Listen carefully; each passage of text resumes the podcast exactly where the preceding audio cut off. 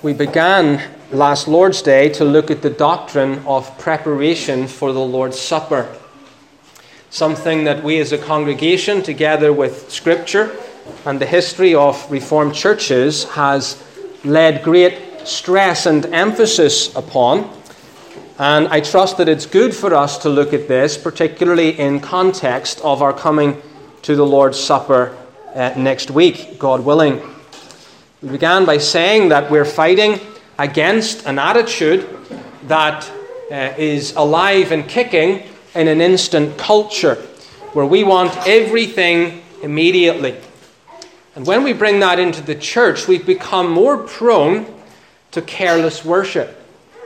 We don't consider that to spiritually profit, we must carefully prepare for the Lord's ordinances. And that gives a little context to what I said before we began to worship this morning. If we come carelessly, if we make no, no preparation, we can't expect to profit. And so we began with that general principle preparation to meet with God and demonstrated that this has been a principle that uh, was characteristic of true religion both in the Old Testament and in the New Testament. And so God's people were to prepare for the Sabbath day, they were to prepare for worship in general. The day before the Sabbath was called the day of preparation, so that the, the Jew could put things aside and leave himself free for the public and private worship of God. And then we went on beyond the general principle to consider specific preparation for particular ordinances. And we were thinking about the Passover in the Old Testament, where the people had to get the leaven out of the house and then set the lamb apart that was to be their sacrifice. And then moving from that to the Lord's Supper in the New Testament and how that was uh, prepared for in its first observance because it followed on from the Passover meal. And having considered all that, we came to 1 Corinthians chapter 11, verse 27 and following. And we return there this morning. 1 Corinthians chapter 11, verse 27 and following. Wherefore, whosoever shall eat this bread and drink this cup of the Lord unworthily shall be guilty of the body and blood of the Lord. But let a man examine himself, and so let him eat of that bread and drink of that cup. For he that eateth and drinketh unworthily eateth and drinketh damnation to himself, not discerning the Lord's body. For this cause many are weak and sickly among you, and many sleep. For if we would judge ourselves, we should not be judged. But when we are judged, we are chastened of the Lord, that we should not be condemned with the world. Well, this is a key text. The Apostle Paul is telling the church in Corinth that the Lord has kindly appointed a New Testament covenant meal. And in this, Jesus Christ comes by the Holy Spirit to meet with us and to seal his covenant with us, to feed our souls and strengthen us. And Paul is saying, because of that, you must not come to the table of the Lord casually. You must not come to the table of the Lord carelessly. So, moving on this morning from the principles that we looked at last week that we should prepare, I want to give us some motivations and likewise some practical counsel as to how we should prepare for the Lord's Supper. So, last time was principles of preparation for the Lord's Supper. This morning, the practice of preparation for the Lord's Supper. First of all, let's consider some motives to help you want to offer reasons why you should prepare for the Lord's Supper. The first is Christ commands it. That should be sufficient motive enough for a Christian. Christ, the great king and head of the church, commands it. In 1 Corinthians chapter 11, he commands us to observe this ordinance. This do in remembrance of me. And therefore we must keep the ordinance of the Lord's Supper. But he adds to that command a specific exhortation in verse 28. But let a man examine himself, and so let him eat of that bread and drink of that cup. Something additional. It's not just this do in remembrance of me. It's also examine yourself before you do this in remembrance of me. Let a man examine himself. Now, before we admit people to the table of the Lord, the elders of the congregation examine that person. Because Christ has put the preaching of the word and the administration of the ordinances under the care of his church government. And so the elders admit, or the elders may bar people from the table of the Lord. They examine candidates. But Paul goes beyond that. Not only are you to be examined by the elders of the church, he says you are to examine yourself. Because ultimately the elders can examine what you say and what they see, but they don't know your heart. You are the only person who knows your heart. Isn't it interesting that we are so quick to examine other people? We are so quick to judge them. We do it all the time. We look at people's lives, we evaluate, we share our opinion of them. We maybe do it in the church, or perhaps you do it at home. You talk about a particular person in church. You talk about their strengths, or you talk about their weaknesses, their inconsistencies. We're so quick to examine other people but we're not so quick to examine ourselves.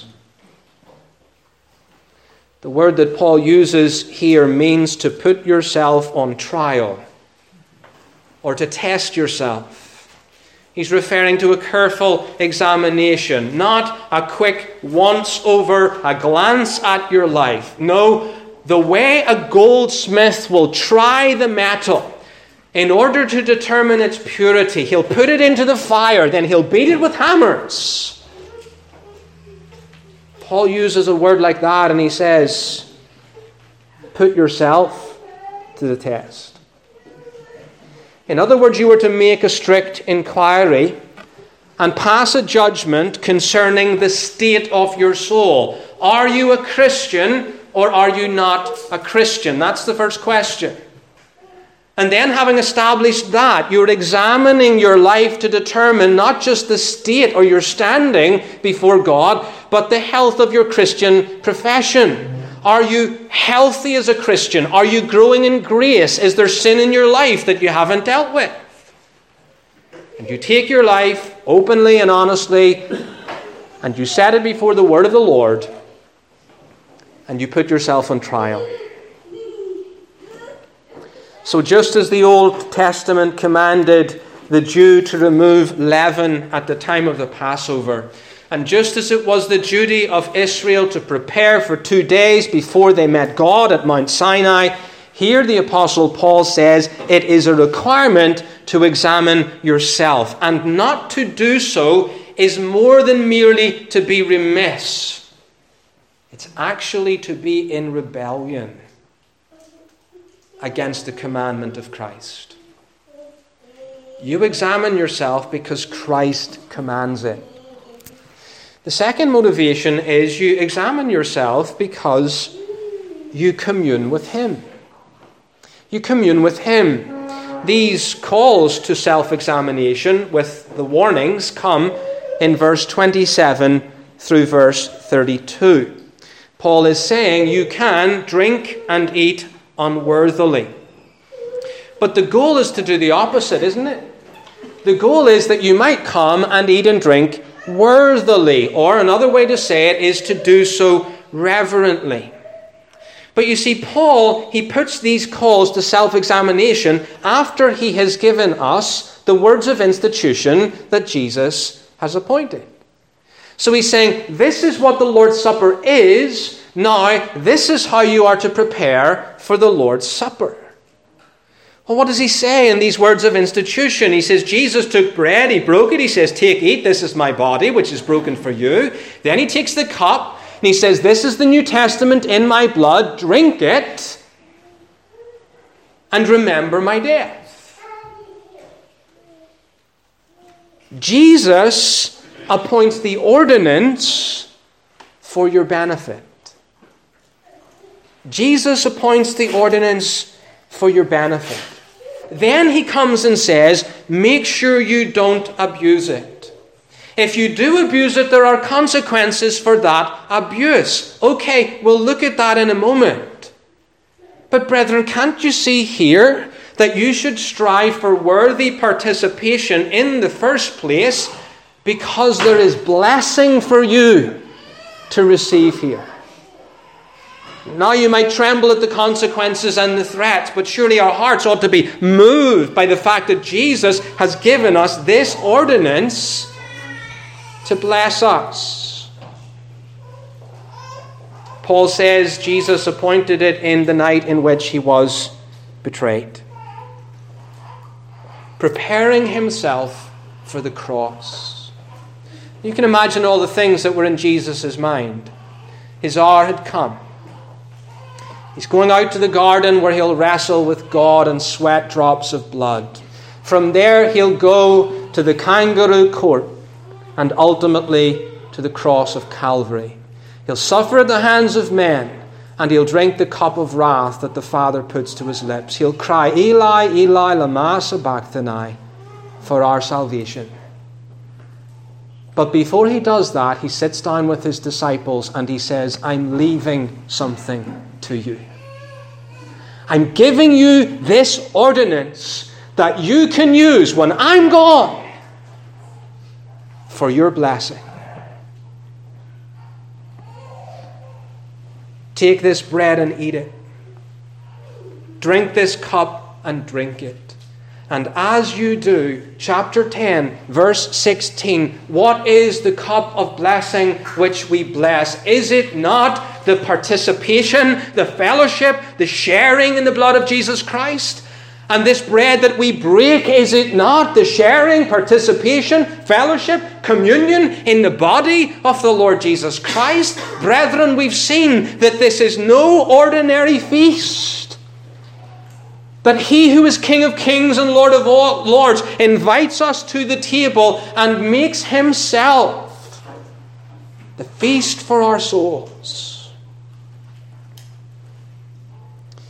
William Bradshaw comments this is a mystery to be trembled at.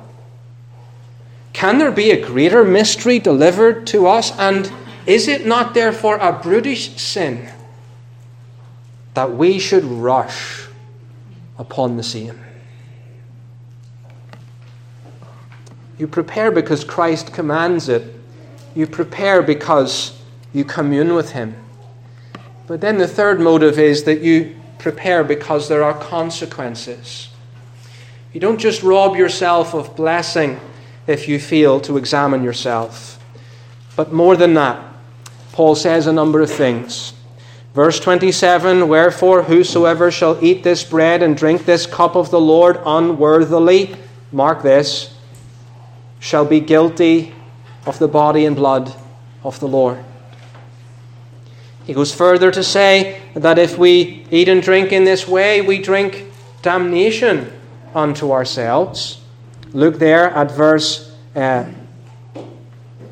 29 For he that eateth and drinketh unworthily eateth and drinketh damnation to himself, not discerning the Lord's body. The next verse For this cause many are weak and sickly among you, and many sleep. For if ye would judge yourselves, if we would judge ourselves, we should not be judged. But when we are judged, we are chastened of the Lord, that we should not be condemned with the world. Guilty of the body and blood of Christ drinking judgment to yourself, being chastened, and then Paul says, For this cause many are weak and sickly among you, and others are dead. Others sleep. Well, all these things are connected.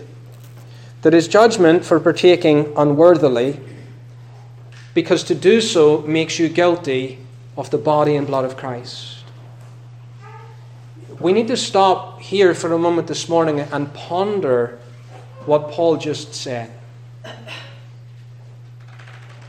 That to eat and drink unworthily makes you guilty of the body and blood of Christ.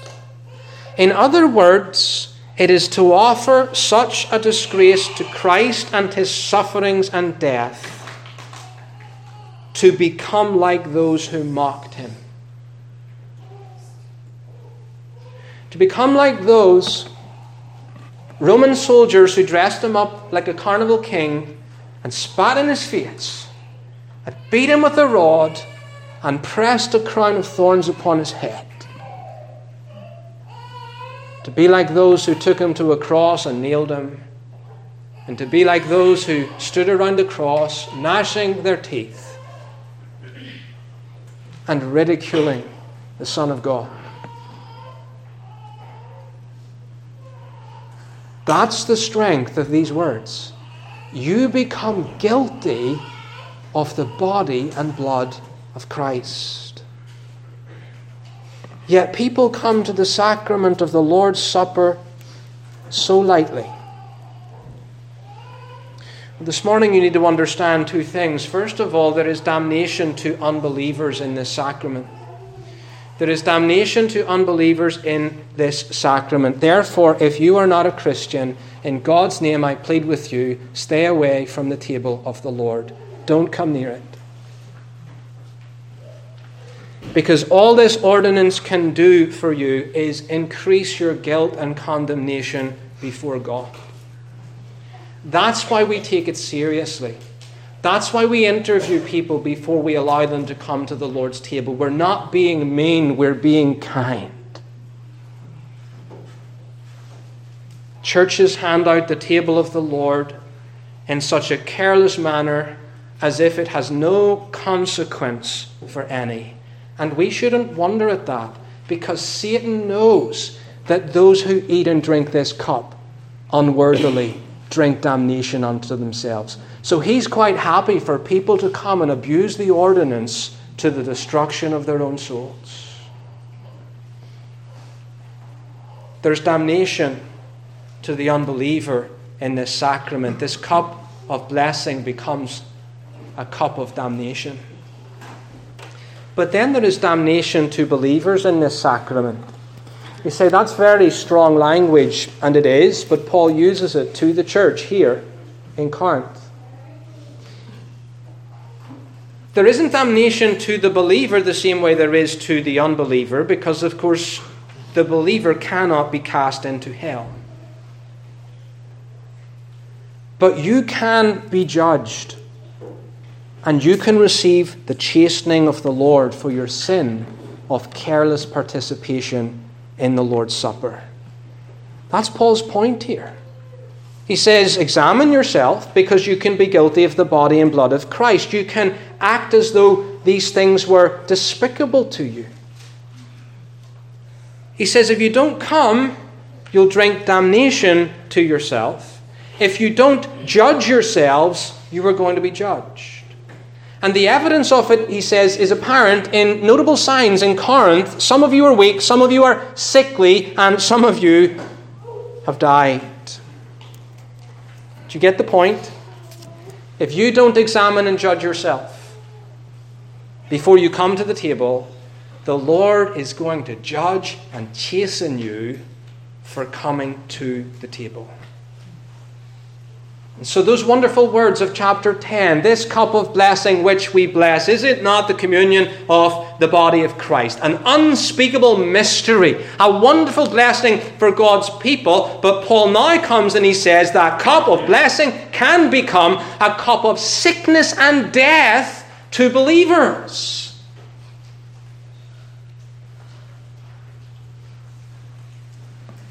One of the Puritans says this God may not send a saint to hell for this sin, but he may take him to hospital or to the grave for it. And yet there's a mercy in that. It's severe. God says, I'm going to judge you. I'm going to chasten you if you deal with this in an in a irreverent manner. But do you see what he says there in verse 32 at the end? But when we are judged, we are chastened of the Lord that we should not be condemned with the world. It's a mercy if, when we mishandle the ordinance of the Lord, He chastens us so that we learn and we're sanctified and not utterly condemned. So, why do we call for preparation? Christ commands it. We commune with Him, and there's great blessing, but there are also fearful and stated consequences for our abuse of the table of the Lord. Well, secondly, that moves us on to practice of preparation.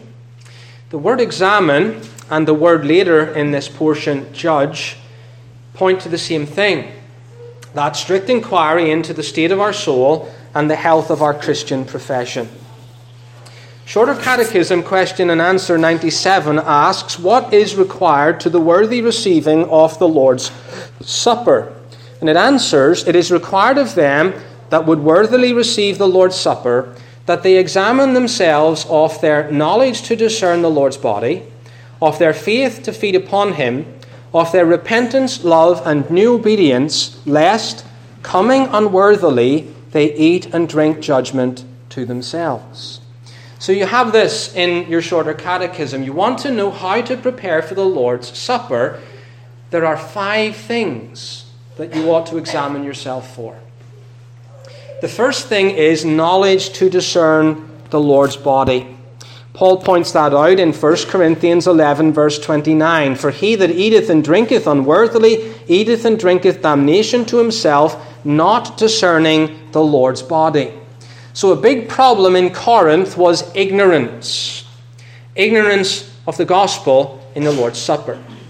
And that means that coming to the Lord's Supper requires enough knowledge for you to see Christ and the gospel in the elements. The first thing you need to know is yourself. You need to have a knowledge of yourself as a sinner. You see, this is not a table for perfect people, this is a table for sinners. And they're going to that table to confess that they need the Lord Jesus Christ. Well, you can't come to the table of the Lord if you don't know that need if you do not know that you have a need of salvation because you're born in sin, and as a lawbreaker, you're condemned to a threefold death. The wages of sin is death. The soul that sinneth, it shall die.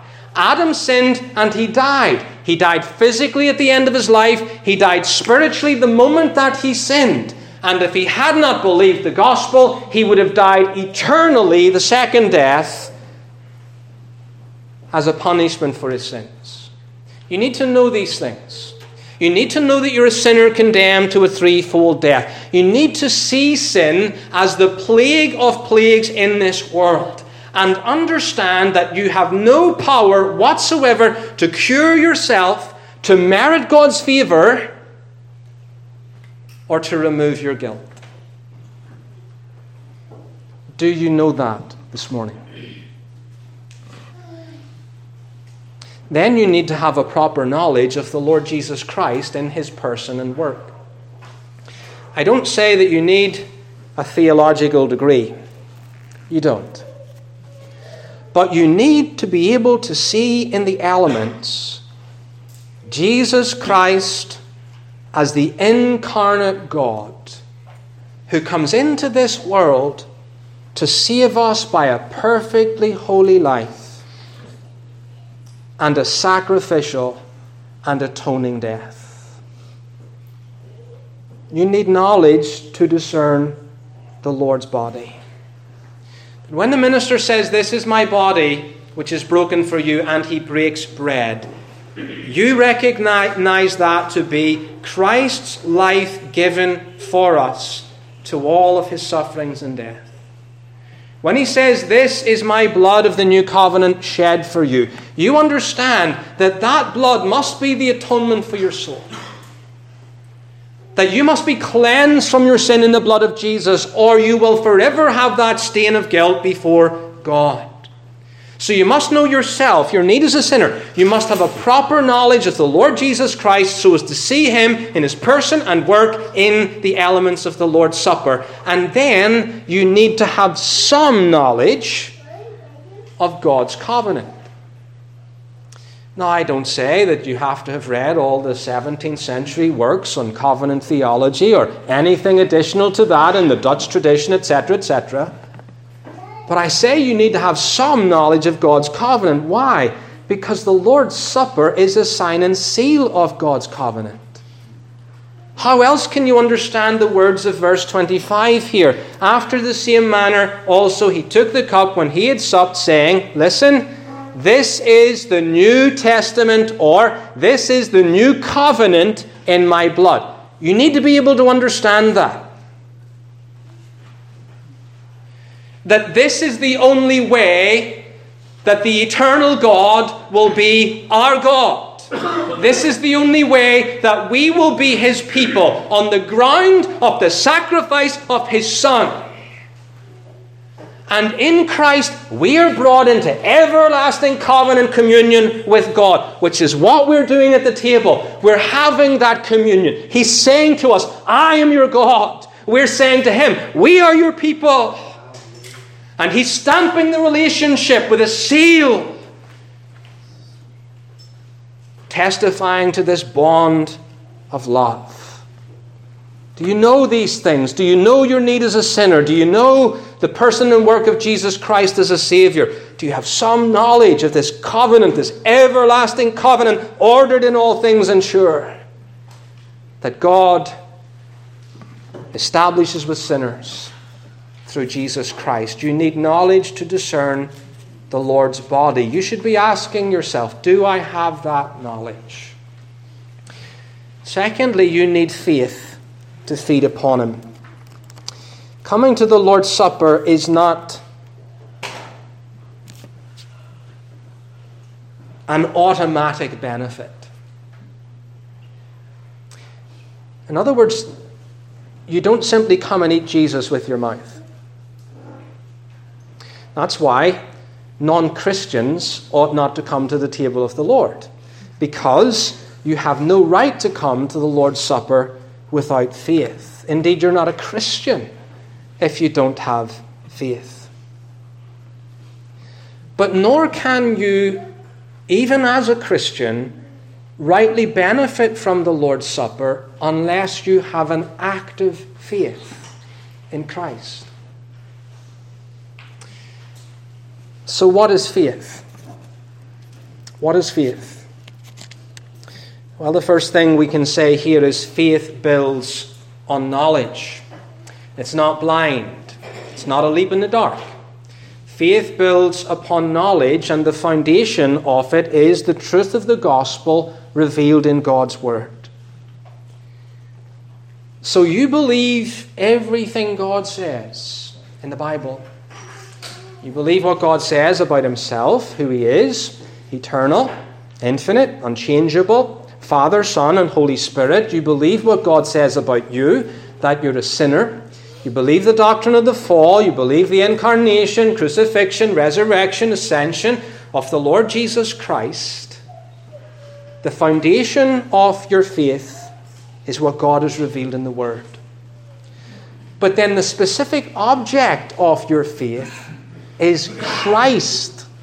Christ, whom God has revealed in the world. Now, we've said a moment ago that you need knowledge. And that knowledge is that you have to have a proper understanding of the Lord Jesus Christ uh, in his person and his work. But knowledge is not faith. You need more than knowledge. Many of you here today might have knowledge of the things that we've spoken about, but faith involves a response to that knowledge, whereby you receive Jesus Christ and rest upon Him as He is freely offered to you in the gospel. That would be the definition of faith. You receive Jesus Christ and you rest upon him as he is freely offered to you in the gospel. Well, you say, what does that look like in my life? How do I know that I have it? How do, the, how do I know that I believed? Remember, we're examining ourselves, we're testing do we have these things? Well, it looks something like this Despairing of your own righteousness you abandon all of your own works and all of your false hopes, and at the same time, you abandon yourself with heart reliance to Jesus Christ. Can you understand that? You abandon all of your works, you abandon all of your false hopes, and then you abandon yourself to Jesus Christ alone as a Savior. And you rely upon Him for everything. You take Him to be yours and you trust in Him.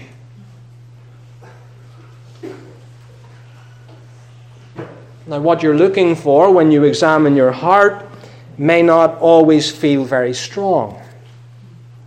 It may not always be an assured faith. And the Lord's people struggle with that. But let me take you to John chapter 6 and suggest that if you're looking for faith, and you're still trying to find it, you're wondering, am I really a Christian? Do I really believe in the Lord Jesus Christ? You'll find it here. John chapter 6, verse 66. From that time, many of his disciples went back and walked no more with him. Then said Jesus unto the twelve, Will ye also go away? Now we're looking for faith. And You're wondering, do I have it? If I have it, it's not very strong. I don't have a sense of assurance of faith. Well, here's Jesus' question to you this morning Will you go away? Will you leave me? Then Simon Peter answered him, Lord, to whom shall we go? Thou hast the words of eternal life. And we believe and are sure that thou art that Christ, the Son of the living God. Do you see what Peter says? We believe and are sure that you are Christ. You are the Son of the living God. I'm sure about the doctrines of the gospel, but I'm asking you a further question, aren't I? You may be sure of those things. Your question is, Am I sure that I believe those things? My question is, Will you go away? Will you go away? Or will you, with weak faith, die at the feet of Jesus Christ? Will you abandon everything else because there's nothing else for you? And will you abandon yourself to Jesus? You say, Well, I'll do that. That's my only hope. That's faith, brethren. That's faith. That's what you're looking for when you examine yourself. Not the strongest faith in the world ever, though it would be wonderful if we had it, but the faith that will give itself up in total abandonment to Jesus Christ. That faith that forsakes all and rests upon Jesus Christ then comes and feeds upon Jesus Christ in the Lord's Supper. And so that faith becomes the eye of the soul by which you see Him in the elements. And that faith becomes the hand of the soul as you reach out to take Him in the elements. And that faith becomes the mouth of the soul as you feast upon Jesus Christ in the elements. You need knowledge and you need faith. The third thing is you need repentance. Repentance is inseparable from faith, but we must distinguish it from faith. You must trust in the Lord Jesus Christ. But if you're trusting in Jesus Christ as a Savior from sin, surely that implies that you're mourning over and you're turning from that sin. So, repentance and faith are, in, in some ways, the different side of the same coin. Remember Isaiah chapter 55, which is preached to call us forth to believe, Ho, everyone that thirsteth, come ye to the waters. We're to believe, we're to come.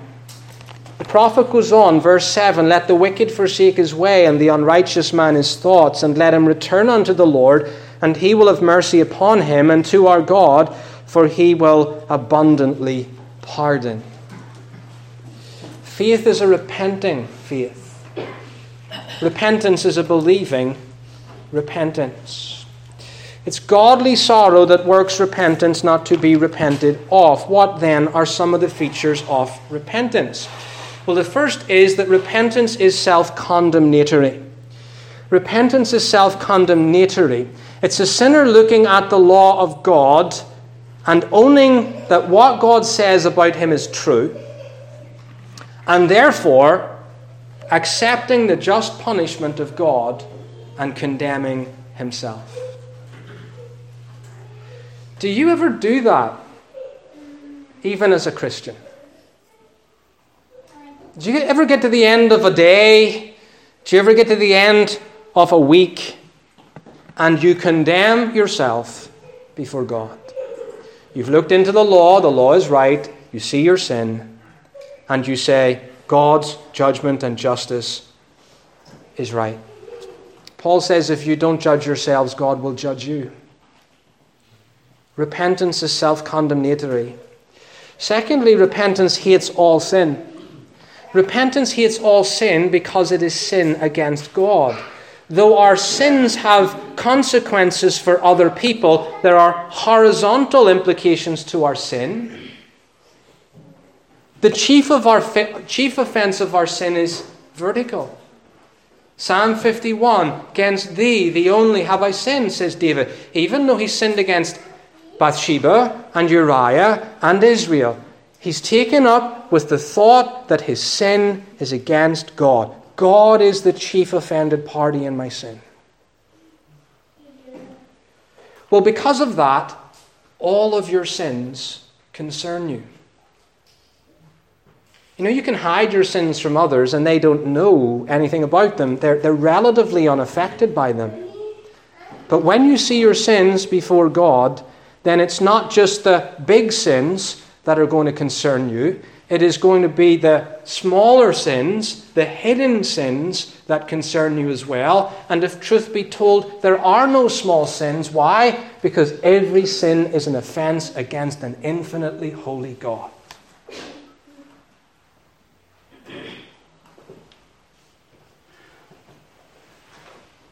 Repentance hates all sin. Do you hate all your sin? Are there, or are there some sins in your life that are pets that you bring in and you stroke and you play with, and the other ones you keep outside? Repentance is also heightened by the cross. Sometimes we think that repentance is heightened by the law. Repentance is informed by the law. Repentance is deepened by the cross. Why? Because while on the one hand, the cross is the answer to our sin, on the other hand, the cross aggravates our sin. Because we look upon the sacrifice of Christ and understand that he suffers because of those sins. Remember Zechariah chapter 12? That I'm going to pour out the spirit of grace and supplication on my people, says the Lord. What are they going to do? They're going to come in repentance before me. They're going to look upon him whom they have pierced, and they're going to mourn for him as one doth mourn for her only son. What's happening? They're led by the Spirit to see the consequence of their sin in the crucifixion of Christ. And that is what's driving them to mourn. The law informs, the gospel deepens. So examine your heart for evidence of repentance. Does my sin trouble me as an offense against God? Does my sin trouble me more when I, when I consider the cross of the Lord Jesus Christ? Does the cross not only draw me as a sinner to Jesus, but does the cross drive me away from my sin because I see the ugliness of my sin? And that's why repentance is particularly needed in coming to the Lord's Supper to avoid careless participation. Because if you're willing to come to the table of the Lord without dealing with your sin, what are you doing? You're bringing Christ murderers to the table. You're bringing sins that are aiders and abettors in the damnation of Jesus to the table of the Lord. No wonder Paul says, Be careful. You can be guilty of the body and blood of Christ. Fourthly, love. You're looking for love. Love is the principle of communion. Jesus loves and comes to us. We love and come to him. And when you look into your heart for love, you're looking for something that is affectionate.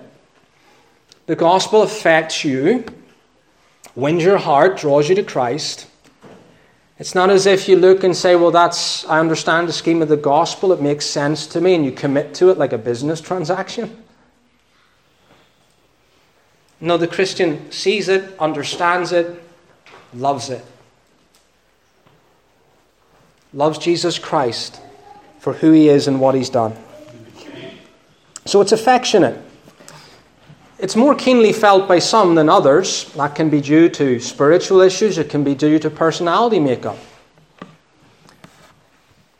And it can be more keenly felt at one time or another in the Christian life.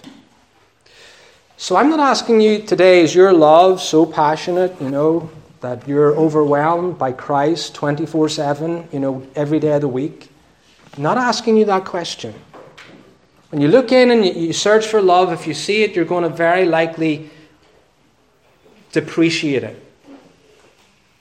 I'm asking you, is there any love for Christ?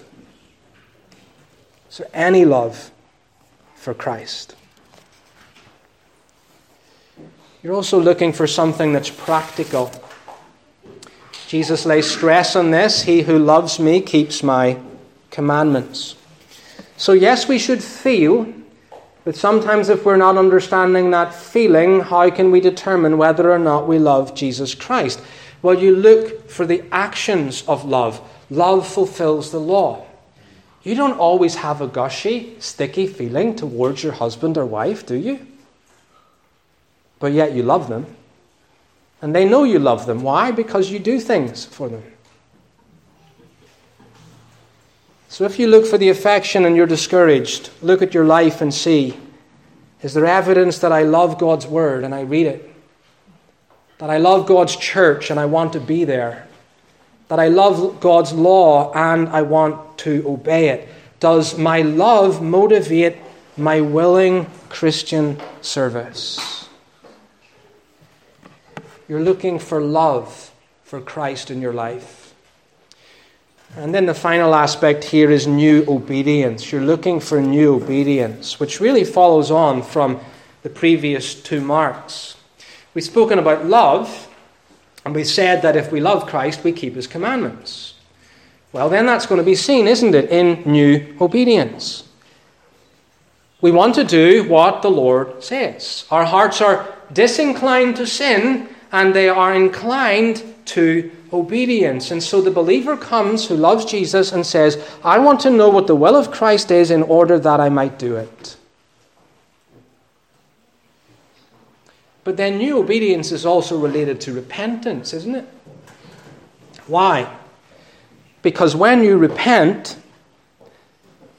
you're forsaking your sin on the one hand, but it's not like you move from here to the middle. You move from here to here. You're forsaking sin on the one hand with a purpose to new obedience on the other. Let him that stole steal no more. Let him work. Let the liar stop lying. Let him tell the truth.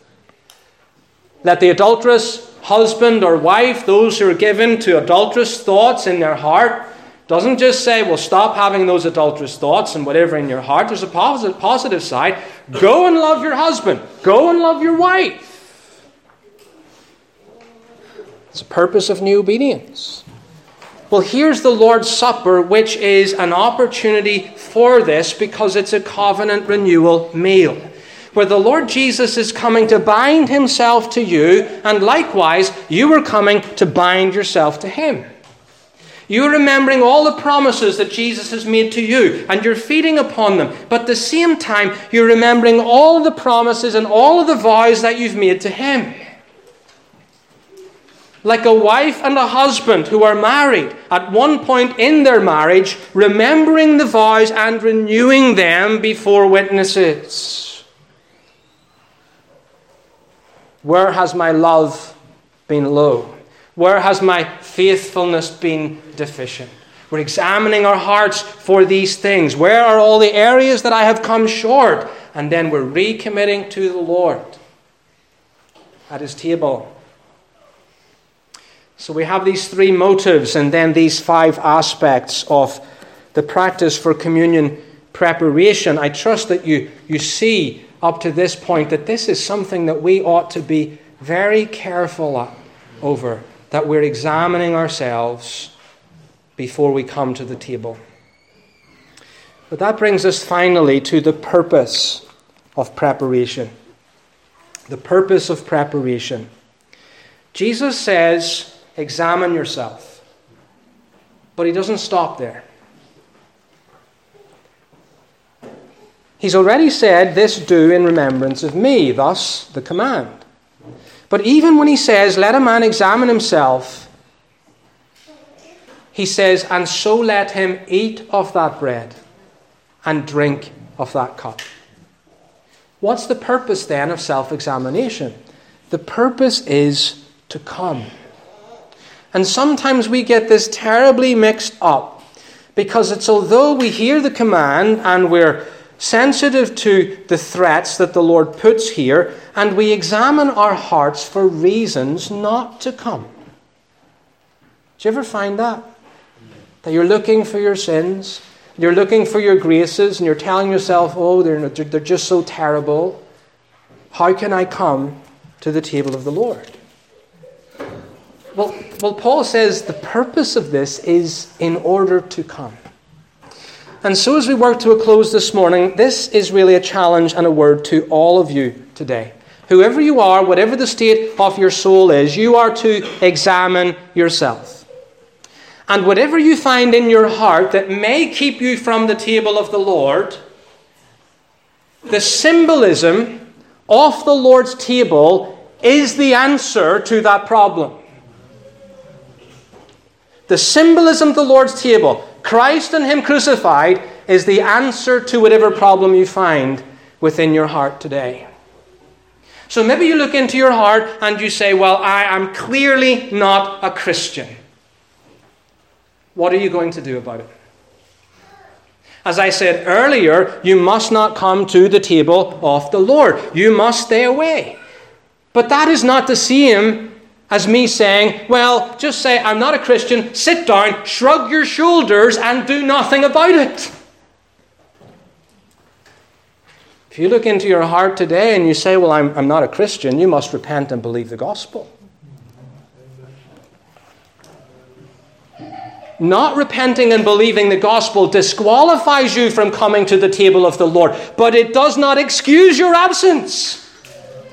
It does not excuse your absence because your lack of repentance and your lack of faith is sin. Therefore, you're to deal with your impenitent heart and you're to believe the gospel as it's offered to you this morning and in the future you're to come to the table of the Lord. Or what about if you're a Christian and you see sin in your life? What do you expect to see? What do you expect to see? So you're going to see sin in your life. That's fact. But what sin will you find in your life that if you repent of that sin, Jesus will not forgive? The elements of the Lord's Supper are the answer, aren't they? And what sin is there to your soul that is so sweet that you would not forsake it for Christ? Brethren, you are not examining yourself with the expectation of finding no sin. You are going to find sin. If you don't, you have an even bigger problem than you think. But when you find that sin, you go to Jesus Christ for mercy and you deal with that sin because worthy participation at the Lord's Supper is not worthiness in ourselves to come. Our worthiness is Christ. The five things that we're looking at are not merit for us to come, they're evidences of grace. So if you're a Christian and you see sin in your life, you deal with it. You come to the table of the Lord. But what if you're one and you lack assurance? And so you fear to make a profession of Christ. Or on the other hand, you're a Christian who's lost assurance and you look into your heart and everything that you see there is weak and discouraging. You say, How can I be a Christian? If I'm a Christian at all, I'm a poor Christian. My love is so low. My faith is so weak. These things are like little embers. Yes, but is Christ your only hope? And will you go away? Our forefathers were very wise. Question and answer 172 of the larger catechism May one who doubts of his being in Christ or his due preparation come to the Lord's Supper. One who doubts of his being in Christ or his due preparation to the Lord's uh, the sacrament of the Lord's Supper may have true interest in Christ, though he be not yet assured thereof. And in God's account, he has it if he be duly affected with the apprehension of the lack of it. And unfeignedly desires to be found in Christ and to depart from iniquity. In which case, because promises are made and the sacrament is appointed for the relief even of weak and doubting Christians, he is to bewail his unbelief and labour to have his doubts resolved, and so doing, he may and ought to come to the Lord's Supper that he may be further strengthened. I love that as a Christian. I love it as a pastor. You look in and you're going to see sin. Deal with your sin. You look in and you're going to see weak graces, weak love, weak faith. Yet none of those graces are the ground of your acceptance before God. None of them are your title to the table. Christ is. And a weak faith that lays hold of a strong Christ, even though it's trembling, receives the whole Christ and in him an everlasting salvation. And it doesn't matter how long you gaze at weak faith or you stare at weak love. Weak faith and weak love are not going to get any stronger by you studying their weakness. You take those weak graces to the table of the Lord and you feed upon Christ. And Christ will strengthen your weak faith. And Christ will fuel, fuel your weak love. The smoking flax will he not quench, the bruised reed will he not break. Looking in, brethren, in Scripture is always designed ultimately to drive you out of yourself to Jesus Christ. With this in mind, please don't just fear coming to the Lord's table when you shouldn't. You need to fear coming, or you need to fear not coming to the Lord's table when you should. So then we've looked at motives, and they're serious. We need to deal with this matter carefully. We've looked at the practice. What are we looking for? But the purpose is that we deal with our sins. We come to Christ. Let a man examine himself, and so let him eat of that bread and drink of that cup. Let's stand for prayer.